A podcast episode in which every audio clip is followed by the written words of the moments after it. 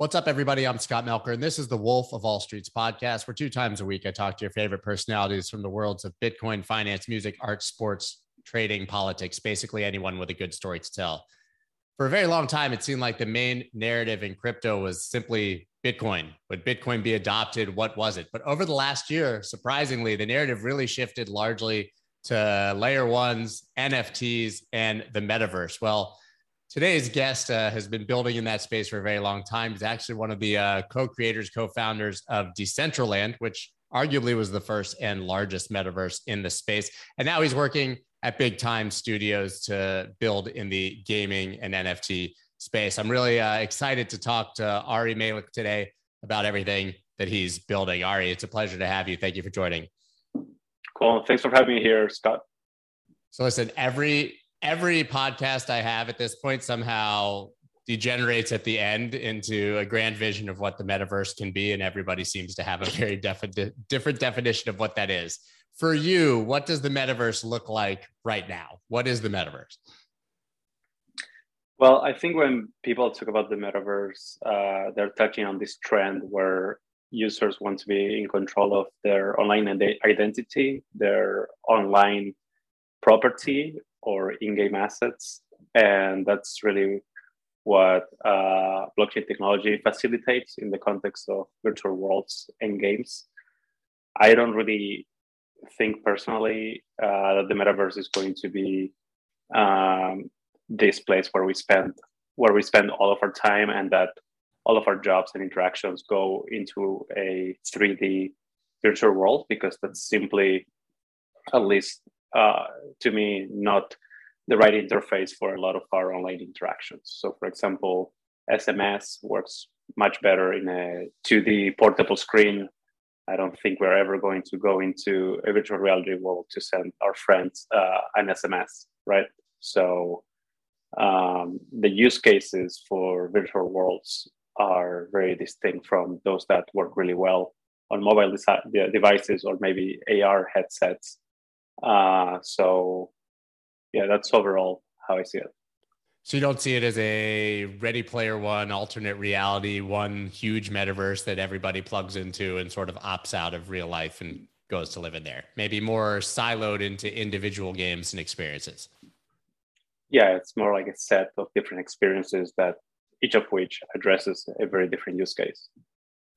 Okay, so you were obviously the, the, very... the, the connecting tissue. The connecting tissue is our ability to bring our online identity and our online property back and forth across all these places, perhaps. Right, which makes perfect sense. And you were very early to this. As I said, it was sort of last year, I think, that the mainstream even caught a whiff of the metaverse and and really NFTs to any large degree. But I mean, you're a co-founder of Decentraland. Obviously, people know the coin. Mana, you've been you've been building this for a long time. What made you decide to start building in this space and gave you the conviction that this was going to be a real thing? Sure. I mean, honestly, uh, it was a bit by luck because I met a group of friends who were very early into crypto and they were already working in the blockchain industry back in the day. And when I met them, uh, I saw that they had this weekend project called Decentraland, which back then was in a, in a very early stage. It was simply a 2D grid, a two dimensional grid where people could uh, run uh, basically modified Bitcoin nodes to mine uh, pixels on this 2D grid. And that was the first version of Decentraland, where you could use the blockchain to assign property of this uh, pixels, similar to the million dollar uh, website, right?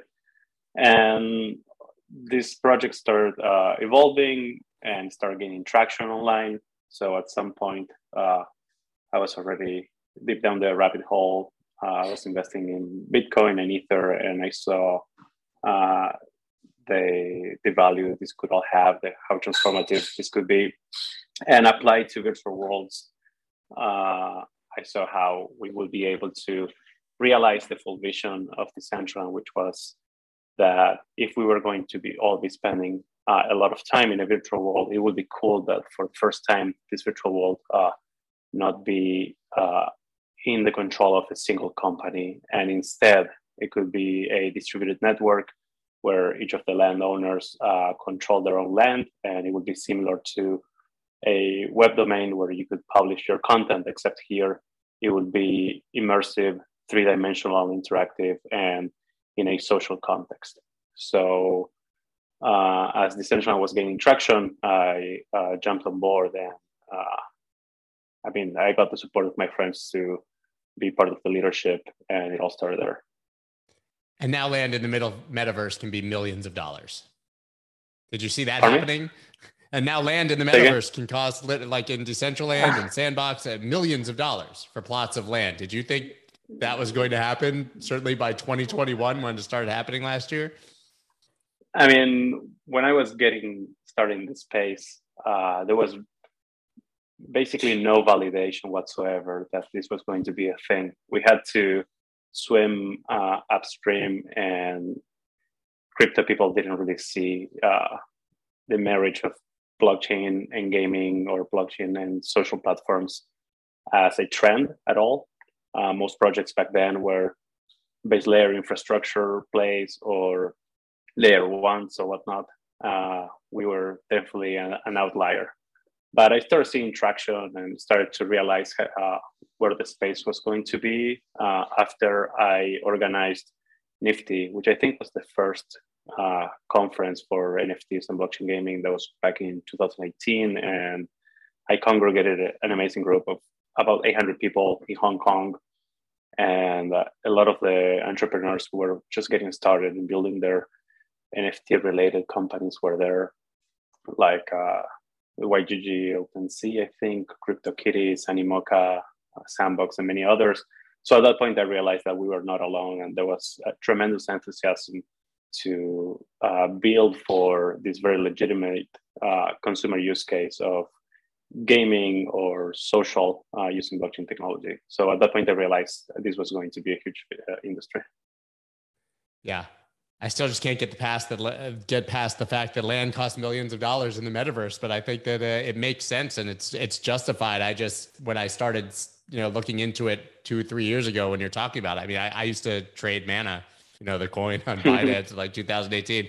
I just didn't think that it would get this big this fast. It's just really incredible to me. So obviously you've identified other opportunities in the space and now you've you're building at big time studios can you talk a bit about what that is and what you're building sure so at some point uh, we saw that Decentraland was ready to launch and to really let the platform flourish uh, we created the dao and in, an independent foundation and at that point i stepped down from the ceo role and turned to more of an advisor to the dao and around that time, I had accrued a lot of learnings about uh, what things were working in Web3 gaming and what things could be done differently to maybe capture the interest of a different set of people. So my thinking was people are very excited about NFTs in the context of gaming, but the user experience is still really rough. So if we think about how big gaming is and how uh, few of those people uh, have access to wallets or the willingness to install wallets to be the custodian of their own assets to execute on chain transactions and all of that that's all really hard right so uh, i decided i wanted to continue building in the space and i built uh, i started big time studios to cater to the more mass market uh, gaming audience.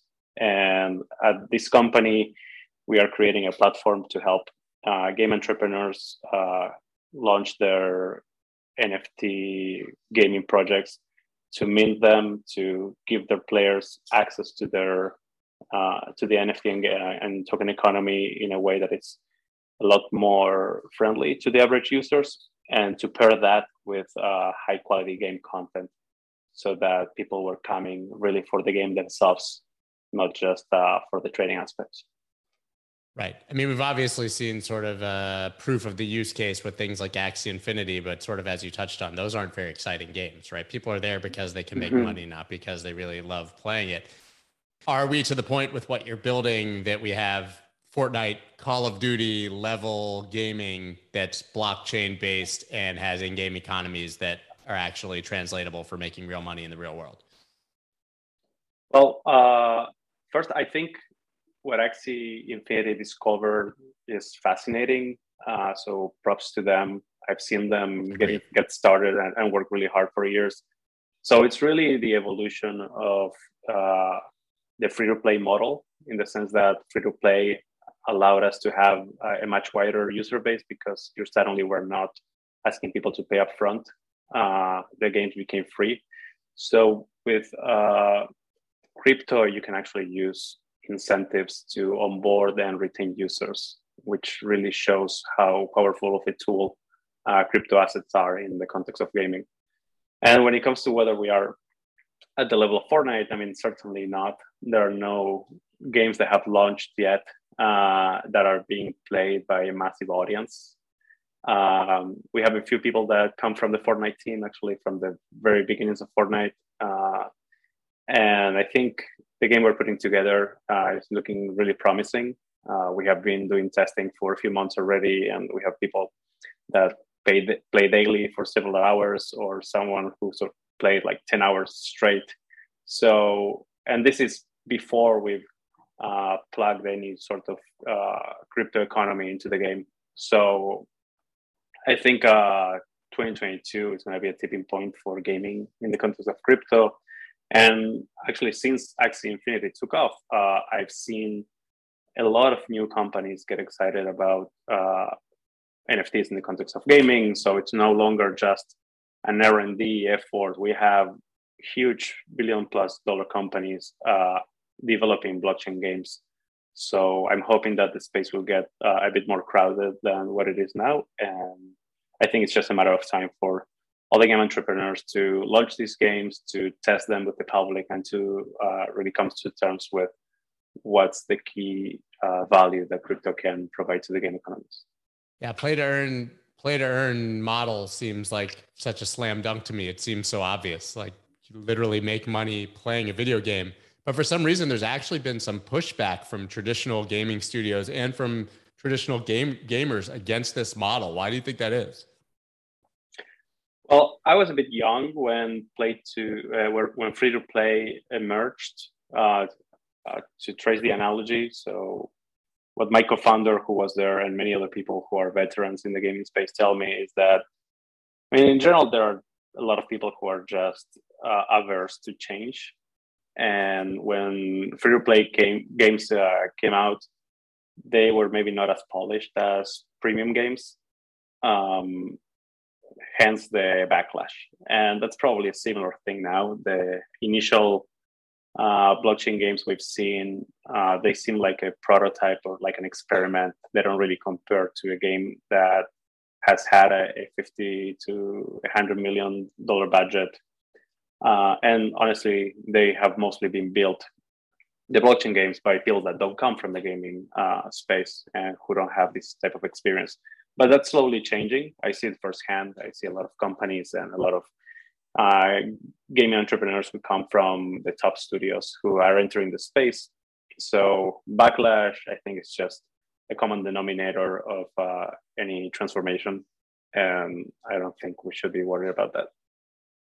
So talk about your actual game that you're building. What does the gameplay look like? What do the characters look like? And then, I guess importantly, how will the crypto economy actually be integrated into that in the future? Sure. So, Big Time uh, is a time travel inspired adventure where we, we see it like 80% Diablo 2, 20% of World of Warcraft. So, the core game loop is very much hack and slash game, except that uh, in most hack and slash or action RPG games, you have an isometric camera, meaning it, people see it from above in our case, we have an over-the-shoulder camera that resembles Fortnite's, so you're a lot closer to the action. And the game is multiplayer. It's initially PVE, meaning player versus environment, and it consists of you and your team going through different dungeons and open world levels, uh, defeating mobs and bosses, uh, enemies. And through combat, you get to progress through the game and sometimes you're going to be uh, getting some sweet loot, as is usually the case in a lot of RPGs. Uh, and sometimes that loot is going to be uh, blockchain based. So you could think that you're going to be getting special wearables inside of the game that then are tradable, they are transferable, and they have scarcity, which is the, the main tenets of uh, blockchain assets. And um, also, I mean, going, there's going to be a chance for players to produce items themselves. So the idea is that in traditional game economies, the flow of funds is usually the developer creates and sell assets to people, and then those people cannot uh, move the assets or transfer them to anyone else. Here we want that to change, and we're exploring with players being able to produce assets and selling them to other users themselves uh, in the hopes that the game economy is going to expand drastically. And what we want to see change is that in traditional gaming, uh, any sort of uh, secondary market is usually in a gray area or outright uh, prohibited. Here, we want to embrace that and make that a core part of the business model, meaning letting people trade, letting people create and sell to others, and uh, monetizing that through take rates, through uh, secondary fees. So that will happen on the platform, or will it like be on secondary markets like OpenSea as well? Uh, we've been pretty open in terms of working with other marketplaces. Uh, we've had NFT drops in OpenSea. The last one was this Monday. We had other another with uh, Binance, a few of them actually. Right. And yeah. in December, in late December, we launched our own marketplace uh, at nft.bigtime.gg. Um, the advantage to using our marketplace is that the login is a, a, lot easier. You don't need to have a wallet. You don't need to uh, be the custodian of your own assets. You don't need to know how to execute a crypto transaction, and you avoid all the gas fees in this experience. So a single login gives you access to your inventory that you can use inside of the game or trade on the marketplace. So the onboarding looks a lot more like a Web2 uh, application but the value proposition of Web3 uh, is still there. Over time, we're also going to add support for people to bring their own wallets, but we wanted to make sure that we're focusing early on uh, in the bigger group, those that are not yet familiar with crypto. So let's talk about a few years down the road or, or, whenever it happens and you're operating at scale. Let's say you become a game that's as popular as a Fortnite or something like that, robust economy how much money could a player theoretically make? Can you make a living playing this game? Can you become rich playing this game? Or is it more of a bonus that comes along with the gameplay? I it more as a bonus, right? Because the, there needs to be a balance in the economy. If everyone is trying to extract value, uh, the numbers simply don't add up. Uh, the way I see it is that people are going to procure assets that they're excited to use inside of the game, or they want to wear exclusive wearables that they want to show off. Um, and the idea is that a lot of these items are going to be scarce, uh, and people are going to have the freedom of reselling them to others if they no longer want to use them. So, if you uh, get an item and sell it over time at a higher price, yeah, you're going to be making money. But uh, that's not what the game is about. The game is about uh, having fun. That's what all games should be about, right? And so I like that it's an added bonus. I mean, Axie is the perfect example. I mean, people created entire businesses around playing Axie Infinity, right? I mean, you have these sort of farms of people in the Philippines just clicking buttons and taking care of them. And there's someone who's managing that effectively and making tons of money. Uh, and it's interesting, but I don't think it's sticky. Well, that in itself uh, is maybe not sustainable.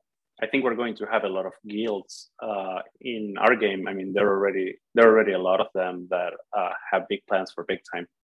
But ultimately, if there's also not a bigger number of players who are playing just for the sake of getting entertainment, uh, the game economy uh, just wouldn't be sustainable.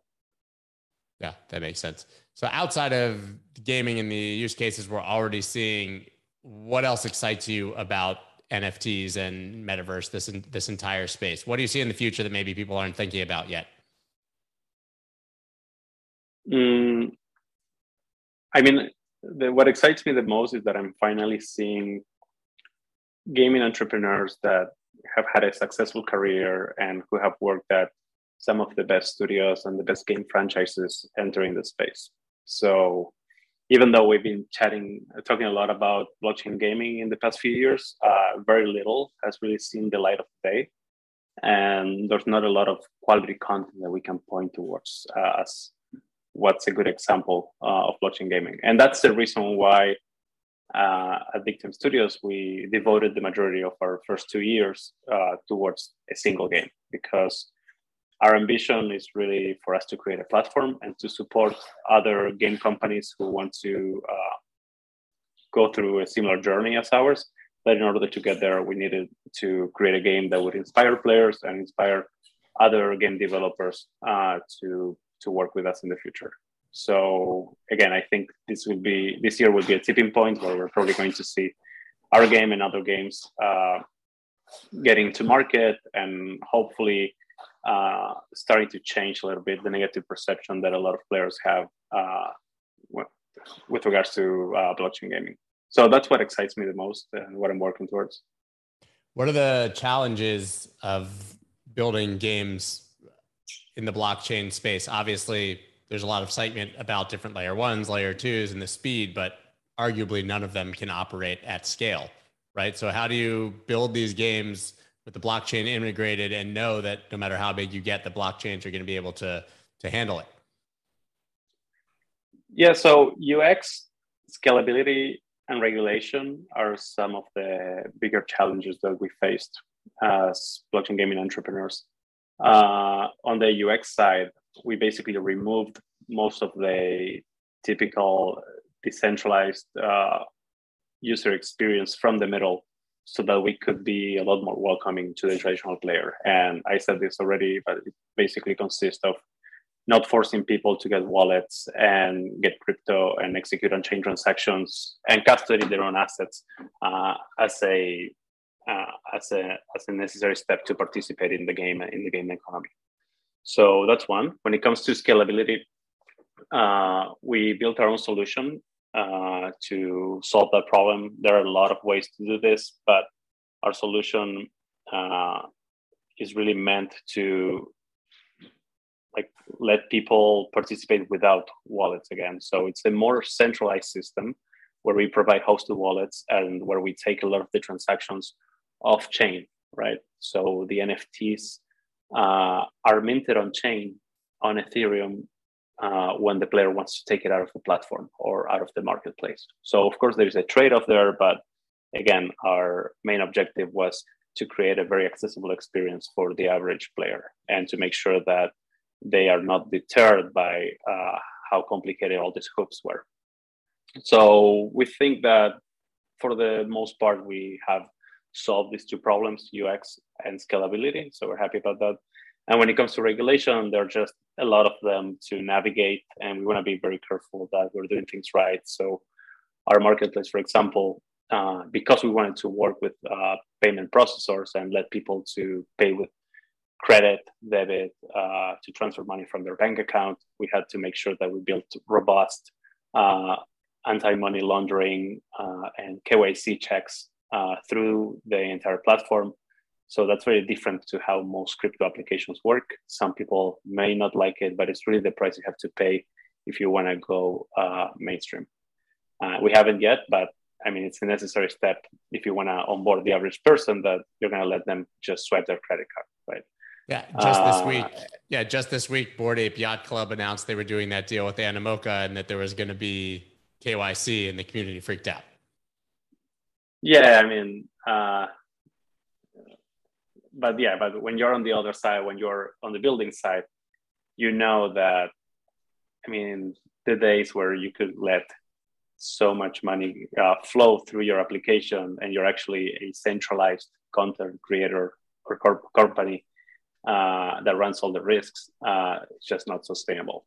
For decentralized networks, that's a different story, I think. Yeah. And I'm a big proponent of, for example, uh, I mean, Bitcoin, in my view, should will always have uh, wallets that don't require KYC, and I don't think there's yeah. any, anything anyone can do about that. But when it comes to gaming, which is uh, content created by a central partner, uh, central company, uh, that's pretty different. Do do the regulators view you as a broker, as an exchange? I mean, how do they how do they basically ap- approach gaming platforms? Uh, well, the, the legal side is a bit technical, so I may best not get into that. But we have to abide by a lot of rules uh, on yeah on many different fronts. Awesome. Well, I know that uh, we're running out of time here. So, where can everybody follow you and check out Big Time after this conversation? Yeah, so the best would be to go to our website, bigtime.gg, or follow us on Twitter. Uh, it's twitter.com forward slash play big time. Or our awesome. Discord as well, which already boasts like 400,000 people. That's 400,000. yeah, we have one of the largest in the space, I think. Discord.gg. I guess this is going to be a per, I guess this is going to be a popular game. I hope so. Yeah, forward slash big time. So when can people look for the launch? I mean, when when do you think that that would happen? actually that should actually be happening in April? So that's around the corner. Amazing. Amazing. Well, thank you for sharing uh, this information, and I can't wait to check it out myself. Have a good one, man. Cool. You as well. Thank you, Scott. Take care.